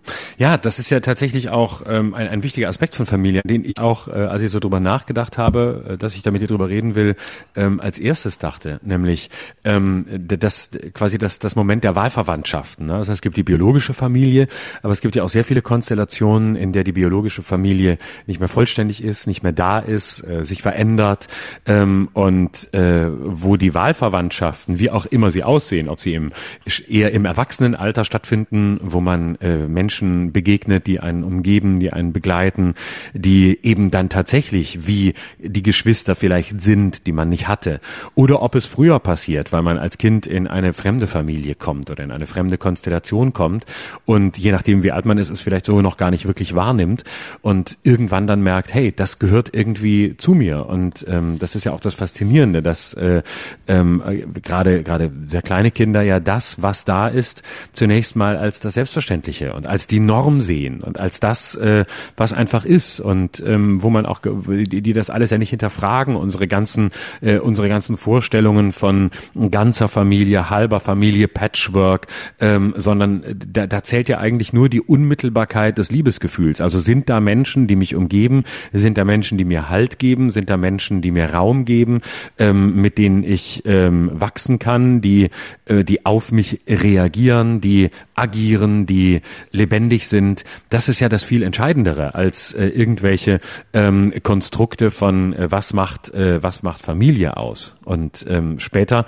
ist es ja ähnlich. Also viele Leute, die eben keine Kinder haben oder die einen, die, die sich dagegen entschieden haben oder die ähm, bei denen es nicht geklappt hat, die dann sagen, na ja, ähm, aber es, es gibt eben sehr viele Wahlverwandtschaften und äh, ich habe meine eigene Familie und das sind dann zum Teil Freunde, das sind äh, Geschwister, ähm, die äh, eben zu Geschwistern werden, indem man sie sehr lange kennt und die entsprechend entsprechende Bedeutungen haben und äh, die genauso tragend sein können. Also ich kannte zum Beispiel oder kenne äh, eine, eine Frau, die äh, immer das Ziel hatte, später ähm, mit einer anderen Freundin, beide keine Kinder, ähm, in einer Alters-WG äh, zusammenziehen wollten. Das war einfach ihre Vision fürs Alter und zu sagen, wir, wir zwei Frauen, vielleicht noch eine Frau oder noch jemand ähm, und dann, dann äh, kaufen wir uns ein Haus oder, oder mieten irgendwas Größeres und da, da verbringen wir dann unseren Lebensabend, weil wir einfach, wir sind eben ähm, zwei, zwei sehr gute Freundinnen, ähm, ich glaube, es sollte noch eine dritte Person dazu, die sich einfach super verstanden haben und die sehr, eine sehr enge äh, Familie, ein, ein sehr enges familiäres Band haben, obwohl sie weder verwandt waren noch äh, irgendwie, geschweige denn äh, lesbisch und das hatte mit all dem nichts zu tun. Und ähm, das war eben deren Familienmodell. Also ähm, das, was Familie ist, ist ja äh, so verschiedene Menschen, die da sind. Und alles kann Familie sein, alles kann familiäre Strukturen haben. Und die, das, sagen wir mal, die unmittelbare Blutsverwandtschaft, die wir so im, im ersten Zugriff immer assoziieren, ist wahrscheinlich nur ein ganz kleiner Teil oder nur eine unter ganz vielen Möglichkeiten, ähm, etwas, äh, famili etwas familiäres äh, zu leben oder diesen Halt zu bekommen, den man gemeinhin ähm, der Familie zuschreibt. Hm. Ja, gutes Thema. Ähm Jetzt haben wir lange gesprochen über Familie. Haben wir noch, oder hast du noch, oder hab ich noch was? Also du wolltest ja noch über über äh, über Kinder reden. Ich weiß nicht, ob du das Thema noch noch separat hast, nee, aber wir, nee. wir sind ja jetzt über äh, haben das Thema ja quasi ähm, mit mit mit verhandelt sozusagen. Ja. Über Weihnachten Und haben wir auch geredet. Wir könnten jetzt noch darüber reden, was der Unterschied ist zwischen einer Kabarettistin, die sagt, es gibt 5000 Impftote und einem Politiker, der gesagt hat, es gibt mit ihm keine Impfpflicht. Aber das machen wir nachher im, im Silvesterprogramm, oder? Ja, genau, das können wir dann machen. Ähm, ich bin immer wieder erstaunt, du hast manchmal so Assoziationen, da komme ich gar nicht mit. Also ich, nee. für mich ist, ist einfach, ich merke einfach, dass du mich intellektuell überlastest und du siehst, du liest mehr Zeitung, du kriegst mehr mit. Ich stehe so da am Rand, ich bin einfach bis heute das traurige dicke Kind, das mit seiner Eisenbahn spielen will und gucken will, wann die Schranken runtergehen und sich nicht mit diesen ganzen Themen beschäftigt, mit denen du dich die ganze Zeit auseinandersetzt. Ich ja. weiß nicht, was du, du hast so viel Zeit. Ich, ich, ah, ich, ich habe eine Idee. Holzeisenbahn und, und kann das, kann das alles gar nicht verfolgen, was du immer Du, ich habe eine Idee. Ich habe diese Woche hatte ich eine Idee. Die, das machen wir jetzt. Bist du bereit, dich darauf einzulassen? Ich bin auf, bereit, mich auf alles einzulassen. Und zwar wollte ich mit dir mal über ein Thema sprechen, von dem du keine Ahnung hast. Mhm. Fußball. Ja. Genau. Doch, ich wollte mit dir über. Fußball sprechen. Cool. Ich find's super. Ich kann ein bisschen was beitragen, was mir so äh, Kleinigkeiten, aber äh, nicht viel. Aber ich Lass lass, mir lass mir es gerne erklären. Fangen wir an, nein, nicht erklären. Wir fangen mal an mit deinem Wissen. Okay. Wer- Geil. Wer ist im Moment Ja, Tabellenführer genau. in der Bundesliga? Bayern München immer. Nee, Immer, noch, okay. nee, es ist, ist, nee, ist nicht immer. Es ist meistens während der, während der, ähm, äh, während der Saison. Ist Saison überhaupt der, der richtige Terminus, den wir hier brauchen? Ja, nicht ne? kokettieren, Während, also wirklich, was du weißt. Ne? während du der Bundes, doch, doch, doch, während der Bundesliga-Saison natürlich ist schon richtig. Also so doof bin ich auch nicht. Während der, äh, während der Bundesliga-Saison ist, ist es immer so, dass es ja manchmal sind dann die, die lustigsten Mannschaften ganz oben und dann ist plötzlich wieder, dann sind sie wieder weg und dann am Ende ist immer so, am Ende ist dann immer Bayern München äh, Sieger. Am, Okay. Am Schluss Wer ist denn immer. Zweiter im Moment? Wer ist denn der Dortmund, Konkurrent? von immer? Dortmund. Ja, immer komm, du Dortmund. weißt schon einiges. Spielt Nürnberg in der ersten Liga? Ich glaube, Nürnberg ist in der zweiten, wenn ich es richtig weiß, in der ist Hey, du, oder? Oh, super, du weißt doch einiges. Wo ist Ja, Kaiserslautern? Äh, Kaiserslautern, äh, jetzt fange ich an zu raten. Kaiserslautern ist, glaube ich, ist die noch in der ersten oder in der zweiten? Die sind irgendwo unterer Teil, so 14, 15 irgendwo in der ersten Liga, würde ich sagen. Aber jetzt, jetzt wird's dünner. Also Kaiserslautern, denkst du, ist in der ersten Liga, okay. Ist in der es zweiten, ne? Ja, ja. Dritte. Kannst du, nee, dritte sogar, dritte. Dritte Oh, oder oh, oh, vierte? guck. Boah, jetzt muss ich aufpassen. Ich glaube, nee, dritte. Siehste? Kannst du denn drei Trainer nennen? Ja klar, warte, warte. Also, ich kann nennen äh, äh, aktuelle, ne? Oder, oder kann ich irgendwelche anderen? Äh, also ich nenne aktuelle. Okay. Aktuelle. Ähm, der aktuelle Trainer von Hertha BSC ist wieder Paul Dardai. Nee, Ähm, falsch. Doch. Der ist doch Nein, der wiedergekommen. Ist, der ist rausgeschmissen. Ja, war's aber. Ja, der ist aber raus. Ist er schon wieder raus? Ich dachte, hä? Ich habe doch die Tage irgendwo gehört, dass der wieder da ist. Ich dachte, warum ist er denn wieder da? Er war Äh. kurzzeitig da. Mhm. Er war vor ein paar Wochen war er wieder da. Also er war vor langer Zeit mal da und dann kam er wieder. Oder? Ja, Also, aber dann ist er wieder rausgeschmissen worden. Es ist jetzt jemand anderes. Soll okay, ich den Namen kannst du mir sagen? gleich sagen. Äh, ja. Ein türkischer Name. Taifun Korkut. Oh, guck, das habe ich, das siehste, da, das habe ich noch nicht mitgekriegt. Okay. Mhm. Weißt Äh, du denn, wie Hertha gespielt hat am Wochenende? Wie immer nicht besonders gut.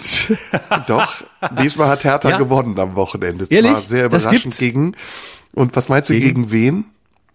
Gegen, Gegen über- einen übermächtig erscheinenden Gegner. Mhm. Dann gegen Bayern München oder gegen Borussia Dortmund. Oder gegen Borussia gegen, Dortmund, genau. Ah, siehste? Guck, ja, geil.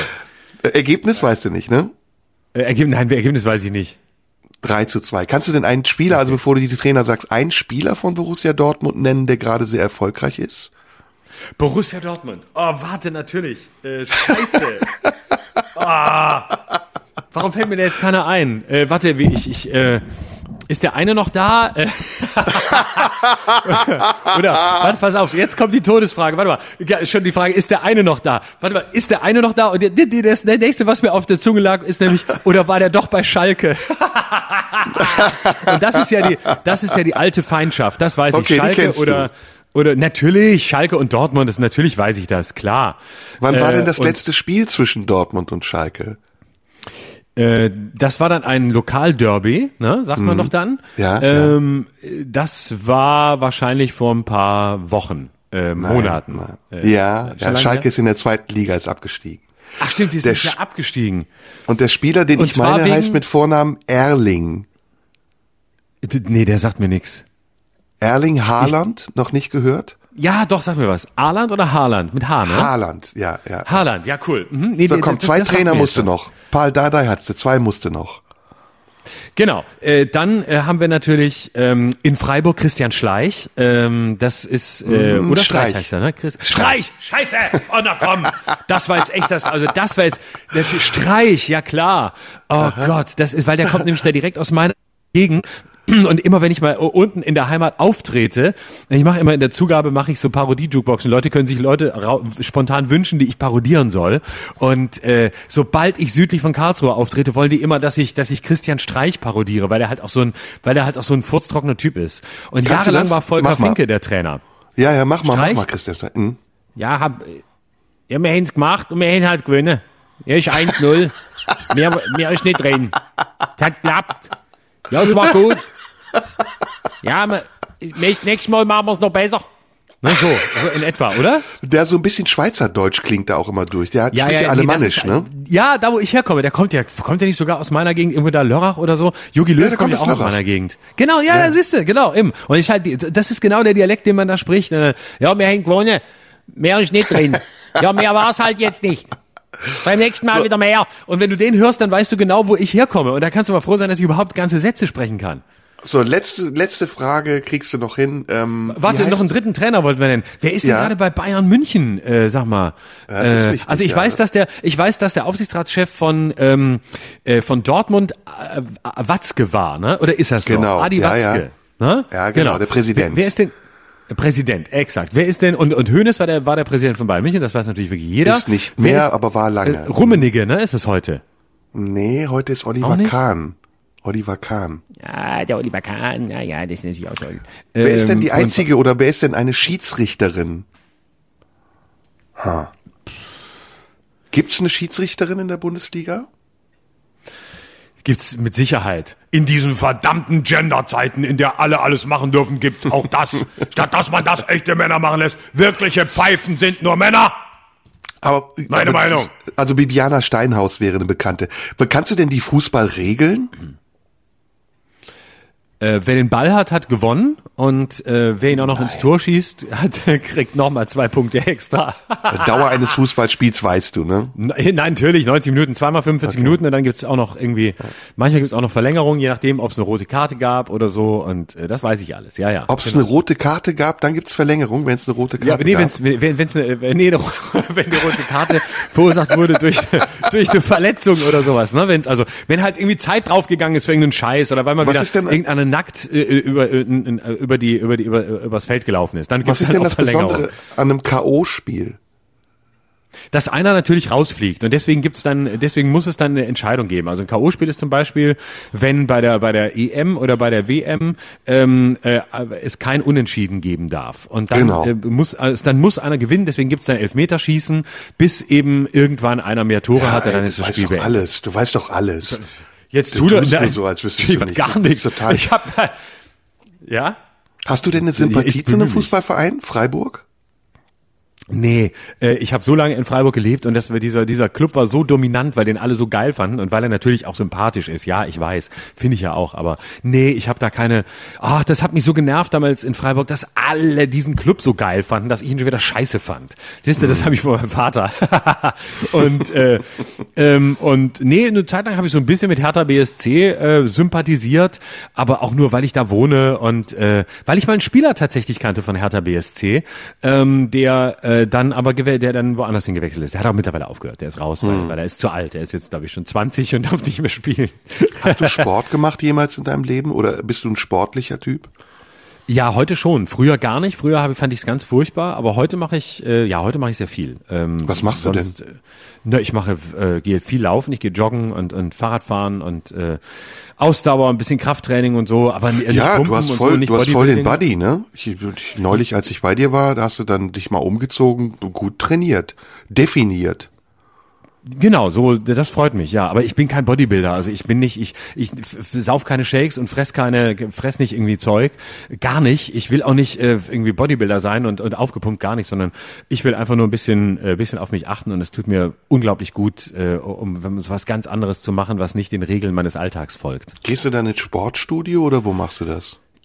Ganz, ganz einfach äh, so, ja, genau. Finde ich auch, äh, finde ich auch sehr angenehm. Ist mir immer das angenehmste, weil wir unterwegs irgendwie draußen laufen. Ich hasse es, an der Straße zu rennen oder auf auf auf äh, ähm, auf, auf Steinboden und so und bis man dann wieder einen Wald findet. Das kostet mich alles zu viel Zeit. Äh, Ich bin da ganz, ich bin ein einfacher Junge und stelle mich auf irgendein Laufband und bin glücklich.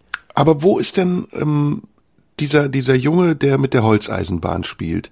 Gibt's irgendwas, was du heute so hast noch, was dich begeistert? Bist du Fan von irgendwas oder hast du ein Hobby oder was? ist- Gibt's irgendwas? Ich habe ich, das ist echt eine gute Frage. Habe ich ein Hobby? Ich glaube, ich habe, ich habe, ich habe kein Hobby. Ich wüsste es nicht. Also es gibt jetzt nicht also so, von dem, du vom, bist, vom, von der, das Hobby des, des, des, des dicken Jungen ist geblieben, an sich rumspielen. das war Also schon Musik das Hobby schon, damals. ne? Leidenschaft, Musik hast du ja, neulich- natürlich. ja. Ich bin auch, ja, ja, ich habe ja viele, ich bin ja wirklich ein intensiver Musikhörer und äh, finde auch, äh, auch, auch, bin auch wirklich Fan von, von Bands und so. Also das, das bin ich absolut, ja. aber sonst so irgendeine Sportart, die du gerne im Fernsehen guckst oder selbst spielst? Nee, gar nicht, überhaupt nicht. Also äh, wie gesagt, spielen nur an mir, aber sonst gar Hast nichts. auch keinen Äh, Führerschein, ne?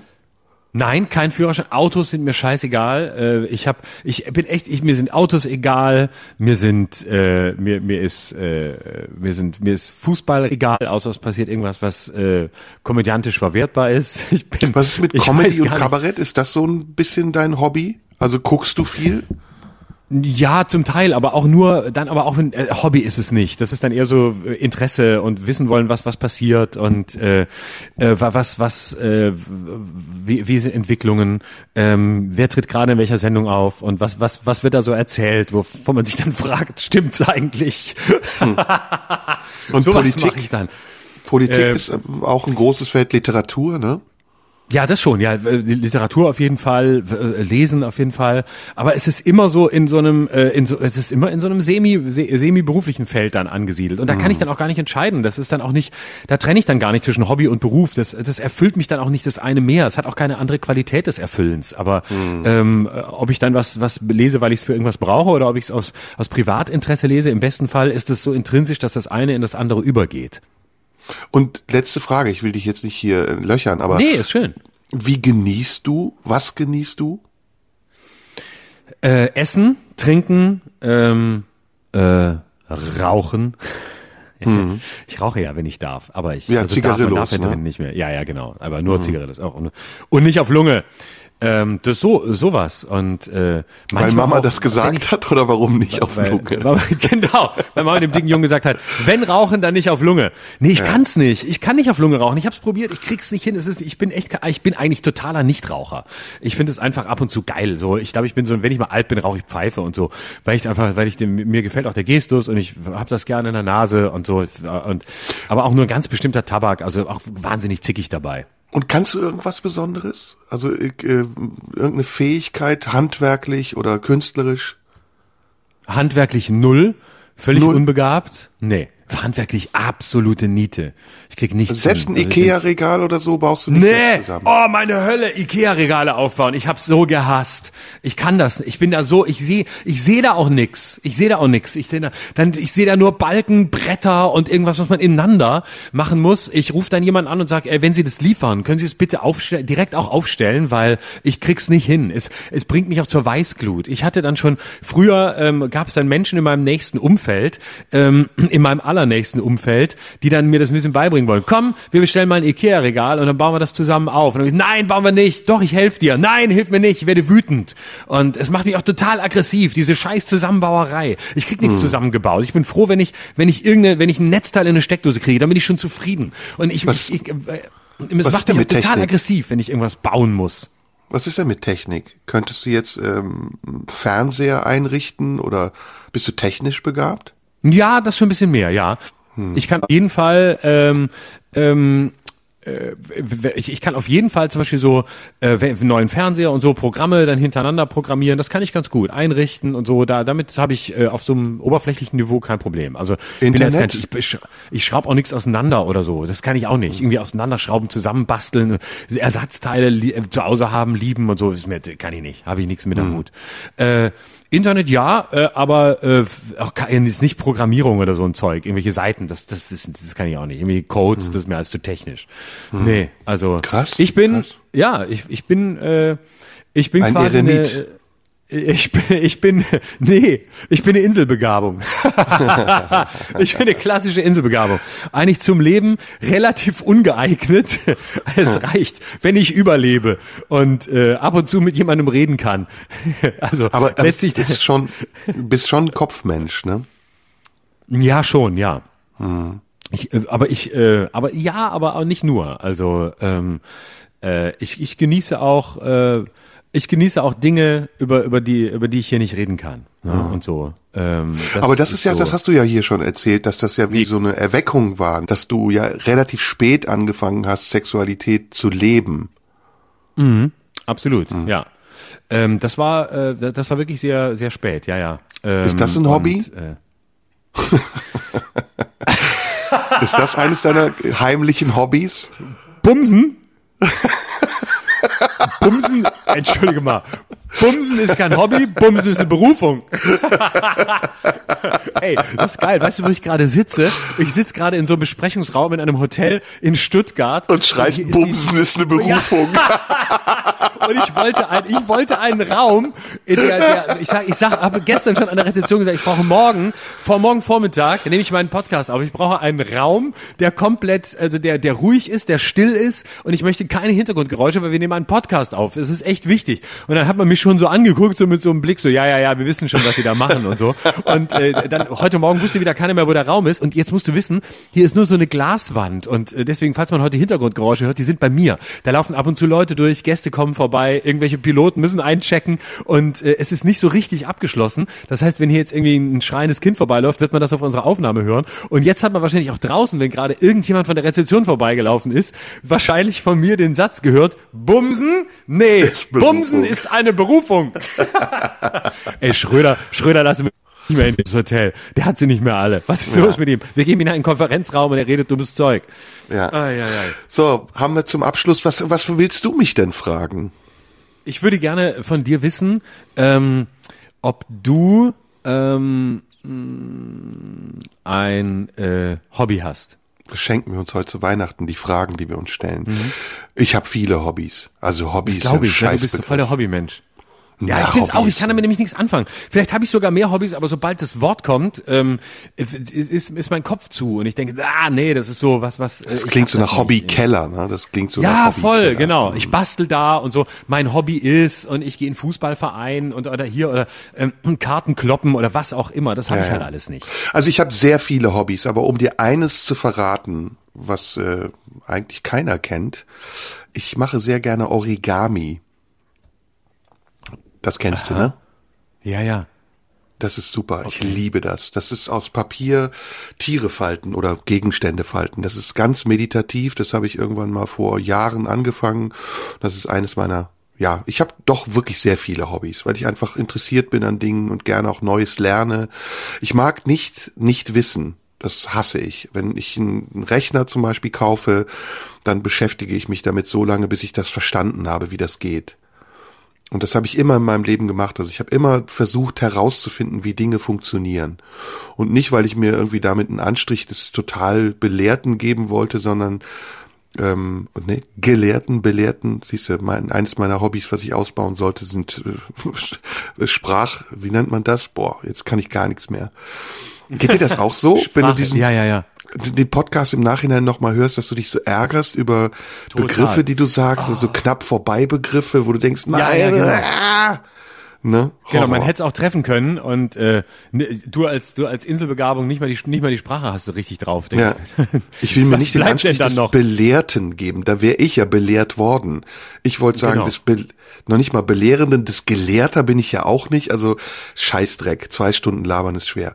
Ich habe jedenfalls viele Hobbys. So, Punkt. Das ist die Antwort. Mhm.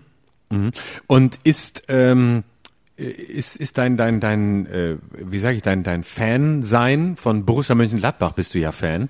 Äh, Mhm. ist das äh, würdest du sagen, dass das auch ein Hobby? Bist du Mitglied eigentlich? Ja. Ja. Ja? Seit Ewigkeiten schon. Bist du, äh, ist das auch ein, ist das auch so ein, ist das auch ein Hobby? Bist du da so, ist das so ein Hobby? Ist Fußball dann sowas für dich, wo du wirklich auch hinterherfährst und auch zu den Auswärtsspielen dabei bist? bist guckst du jedes Spiel? Ja, ja. Ich bin fast Also bei im Stadion, Spiel im jedes Stadion. Spiel? Mhm.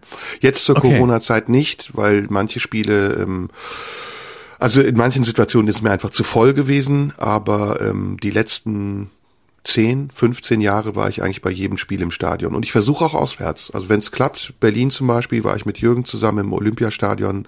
Leverkusen ist äh, nicht weit weg. Köln, das ist eine große Freude beim Derby.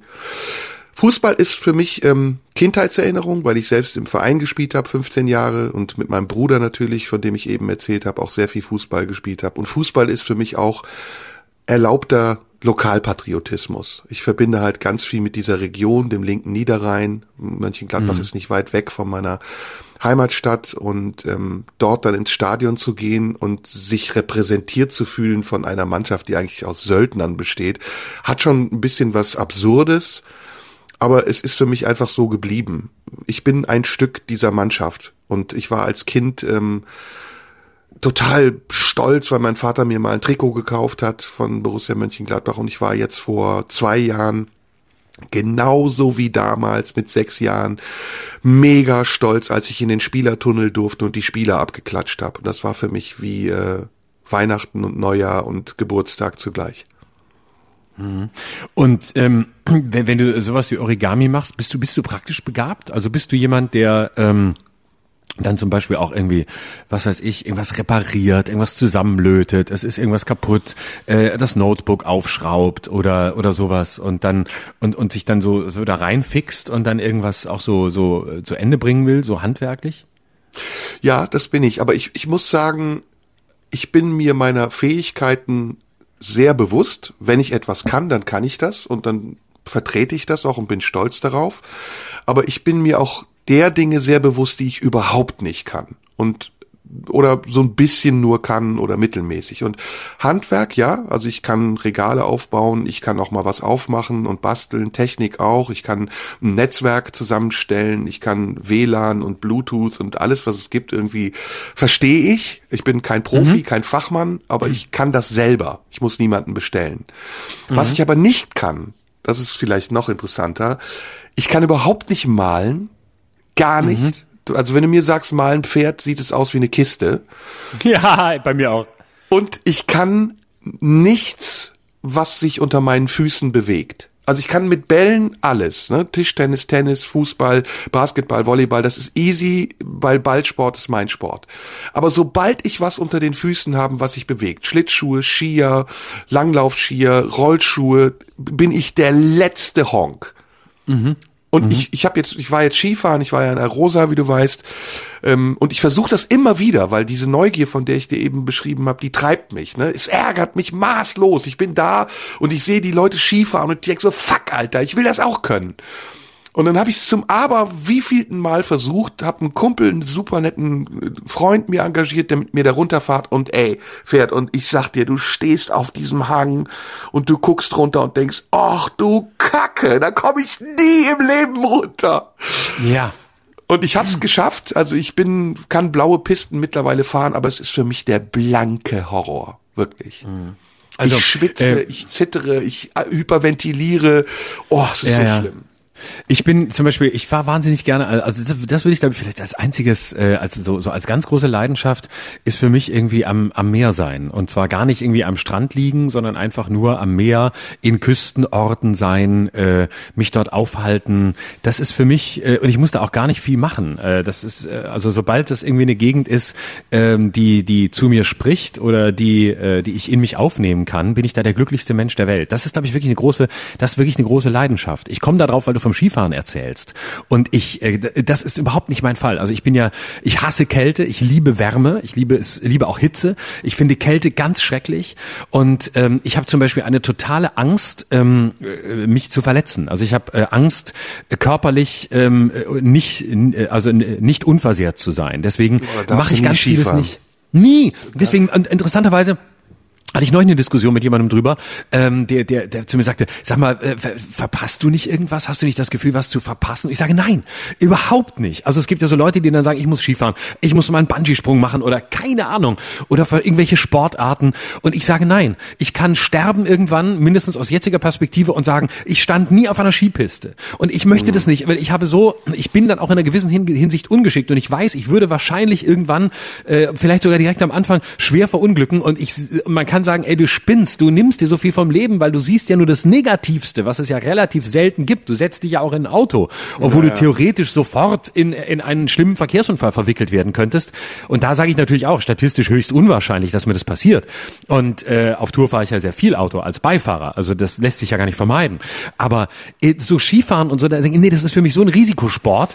Und äh, alles andere auch, ich brauche das nicht. Das würde mich so, das würde, würde mich auch nicht kicken. Ich bin da überhaupt kein ja. ähm, Adventure-Seeker oder, oder sowas. Also ja. ich sehe das, kann es jedem gönnen, aber mir reicht es äh, irgendwie, wenn ich da mal bin oder so, oder wenn ich da war in dieser Umgebung, wenn ich dann irgendwie mich auf den Schlitten setze und irgendwo runterfahre, macht mich glücklich, reicht mir. Das finde ja. ich echt nett und das finde ich auch lustig. Ja, es gibt, es gibt ein paar Sachen. Also ich, bei mir ist es so, ich, ich will wissen, wie sich das anfühlt. Und mhm. ich habe, als ich angefangen habe, Ski zu fahren, einen Kurs gemacht mit einem tollen Lehrer und irgendwann, wie gesagt, konnte ich das dann auch. Und das ist dann schon ein schönes Gefühl. Ne? Du kannst das schon nachvollziehen, was der Reiz daran ist, wenn du einfach so wie jetzt, Arosa war einfach traumhaft. Wir hatten schneebedeckte Berge, es war wirklich Winterwunderland und dann stehst du auf diesen Skiern und fährst, wenn du eben eine dementsprechende Piste hast und ein bisschen fahren kannst, so im in einem soften Tempo die Berge herunter. Nur das Ding ist, was mir Angst macht beim Skifahren ist, die Berge sind ja nicht immer gleichmäßig flach, sondern dann kommt halt eine Piste, wo du dann um die Ecke fährst und dann geht's auf einmal wirklich 25, 30 Prozent Winkel runter ins Tal. Und da gibt's natürlich Techniken. Ne? Du musst halt, wenn du es nicht kannst, fährst du entweder im Flug und bremst oder du fährst, du schneidest die Strecke, fährst halt immer seitlich, so weit wie möglich die Piste aus. Aber dann gibt's halt Momente, wenn du es nicht kannst und es ist halt erstmal unglaublich anstrengend, weil du in diesen festen Schuhen stehst und die ganze Zeit deine Waden spürst und deine Schenkel auch zusammendrücken musst, damit die Skier parallel bleiben. Und wenn du halt nur einen kleinen Fehler machst, und das ist mir beim allerersten Mal, als ich Ski gefahren bin, vor Jahren passiert, dann rast du mit einer irren Geschwindigkeit diesen Berg runter. Und intuitiv machst du alles falsch. Du müsstest dich eigentlich nach vorne beugen und das, den Druck auf die Skier verlagern, damit die Skier bremsen, sondern du gehst nach hinten, weil du das abfangen willst und wirst dann noch schneller. Oh. Und im allerletzten Augenblick, wenn du Schuss fährst, bleibt dir nichts anderes übrig, als sich fallen zu lassen. Und dann fällst du unkontrolliert und du weißt nicht, wo du landest. Und es war so, ich bin, hab mich überschlagen, die Skier sind weggeflogen, ich bin irgendwo im Tiefschnee gelandet und ey, Michael Schumacher, der ist so verunglückt, dass er bis zum heutigen Tage nicht mehr gesund ja. ist. Also das ist das, was mir auch totale Angst macht. Ja, ja, mir auch. Ja. Und trotzdem, also trotzdem muss ich sagen, das Skifahren hat Spaß gemacht. Was ich übrigens zum Meer noch sagen muss, ich finde das Meer mindestens genauso beängstigend. Und ich war einmal mhm. an der Algarve da bin ich natürlich als Idiot ins Wasser gegangen, obwohl eine Riesenbrandung war. Und ich mhm. finde das so unheimlich, wenn dich eine Welle erwischt und du in dieser Welle Krass. jegliche Kontrolle verlierst und gar nicht mehr weißt, wo oben und unten ist und eigentlich gegen den nächsten Felsen schlagen könntest. Mhm. Das finde ich mindestens ja. genauso beängstigend. Das beängstigt mich gar nicht so sehr. Also vor, vor hohen Wellen habe ich überhaupt gar, gar keine Angst. Also bis zum gewissen Level, ab einer gewissen Höhe natürlich schon, wenn du es wirklich gar nicht mehr kontrollieren kannst und wenn du nicht mehr stehen kannst und dann, dann hört's auf. Also äh, so eine so eine richtige Atlantikbrandung, äh, da wird's schwierig. Aber bis zu einer gewissen Wellenhöhe äh, bin ich da fühle ich mich da total souverän. Da kann ich interessanterweise auch die Gefahren sehr genau einschätzen. Da bin da auch nie irgendwie abgetrieben oder weg gewesen, sondern sehe dann genau, okay, so ist die Strömung, das kannst du machen, das kannst du, das lässt du besser bleiben, da wird's gefährlich und so. Das, das macht mir nichts, das macht mir gar nichts aus. Ich habe Respekt davor, ich gehe da kein Risiko ein, aber es macht mir, es macht mir nicht so Angst. Und interessanterweise aber fragen mich dann immer die Leute, warum surfst du eigentlich nicht so, wie du das Meer liebst? Nee, das ist mir schon wieder zu viel Risiko. Ich will nicht, ich will da nicht, äh, äh da, da, da hau ich mir das Ding auf den Kopf oder zwischen die Beine oder irgendwo hin und dann dann bin ich schwer verletzt und äh, habe einen Surfunfall. Ich, das ist mir alles zu viel. Also ich mache das anders, ne? Warum kitest du nicht? Sag, beim Kiten muss ich ganz dieses Scheißteil ja, erst ja, ja, genau, auspacken. genau, genau. Ich sehe die da ja. immer zwei Stunden stehen, dann legen sie es aus und dann, dann muss der Wind richtig und, und dann fahren sie da raus und dann lenken sie da rum und dann fahren sie wieder zurück und dann brauchen sie wieder dreieinhalb Stunden, um das Ding wieder einzupacken. Das ist mir einfach zu stressig. Aber bei mir ist es anders. Bei mir ist es anders. Also ich bin von der Einstellung her dir sehr ähnlich. Aber es gibt bei mir einen Ehrgeiz, den ich halt nicht ignoriere oder ignorieren kann. Ich will das dann einmal gemacht haben. Ich habe zum Beispiel jetzt einen Bootsführerschein gemacht, ne? Ein Segel- oh. und einen Motorbootführerschein. Das Aber zum Beispiel kann ich mir auch vorstellen. Das nee, ist total geil. Gar nicht. Mich interessiert das gar nicht mehr. Das ist total langweilig. Ich will das auch nicht mehr. Segeln ist nur Arbeit. Das ist nur Kopf runter, Kopf okay. hoch, Segel hoch, lernen, Wind von da, Wind von hier. Aber ich habe es gemacht. Oder ich habe zum Beispiel mal einen Tauchkurs gemacht, ne? Weil ich ich wollte einmal tauchen und danach weiß ich, ich mache das nie mehr wieder. Das ist richtig scheiße. Und es gibt nur ganz wenige Dinge, die ich nicht machen würde. Also wo ich sage, okay, das ist so heavy, das mache ich nicht. Das ist Fallschirmspringen zum Beispiel. Ja, ich ja, ja. springe nicht aus einem Flugzeug in 4000 nee. Metern Höhe. Das heißt für mich, ich sterbe. Und das mache ich genau, nicht. Genau, genau. Für mich auch. Deswegen auch Bungee Jumpen, totales Tabu. Nein, never ever. Null. Ich habe einmal vor vielen Jahren, als ich noch bei, beim, beim Radio war, ähm, bei SWR 3, musste ich mal als Reporter mitgehen ähm, oder durfte, die meisten hätten sich darüber gefreut, für so ein Reisemagazin in die Schweiz nach Engelberg, um dort einen Gleitschirmflugkurs zu machen. Und da habe ich noch gedacht, ja, Gleitschirmfliegen, das ist doch wirklich easy, das kannst auch du, das ist doch geil. Und dann auch, auch das hat mich völlig gestresst, das alles immer auszupacken und zu machen und hier vorzubereiten. Und dann war es ganz krass und dann war so ein, da war so ein Abhang, der war überhaupt nicht tief, nur ein paar Meter und der war auch so ganz äh, sanft, sanfter Hügel, da ging es bergab und da musste man dann loslaufen und abspringen und dann halt irgendwie ein bisschen fliegen und äh, dann wieder zurück. Und also ganz easy. Das lässt sich auch wirklich leicht lenken. Das ist nun gar kein Risiko, das kann wirklich jeder.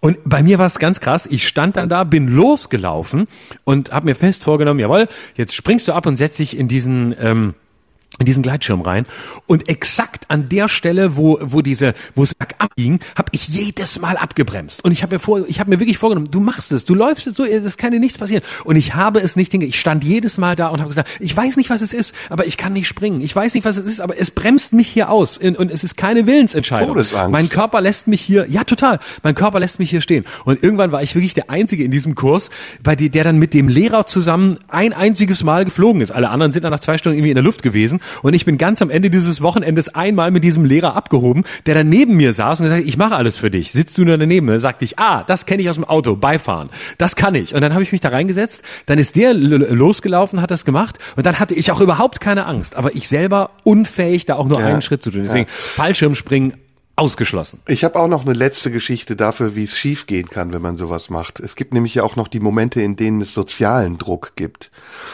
Und ich habe damals, ähm, Stefan Raab ist ja ein Typ, der immer Herausforderungen suchte. Und der mhm. hat mich dann damals eingeladen zur VOG-WM.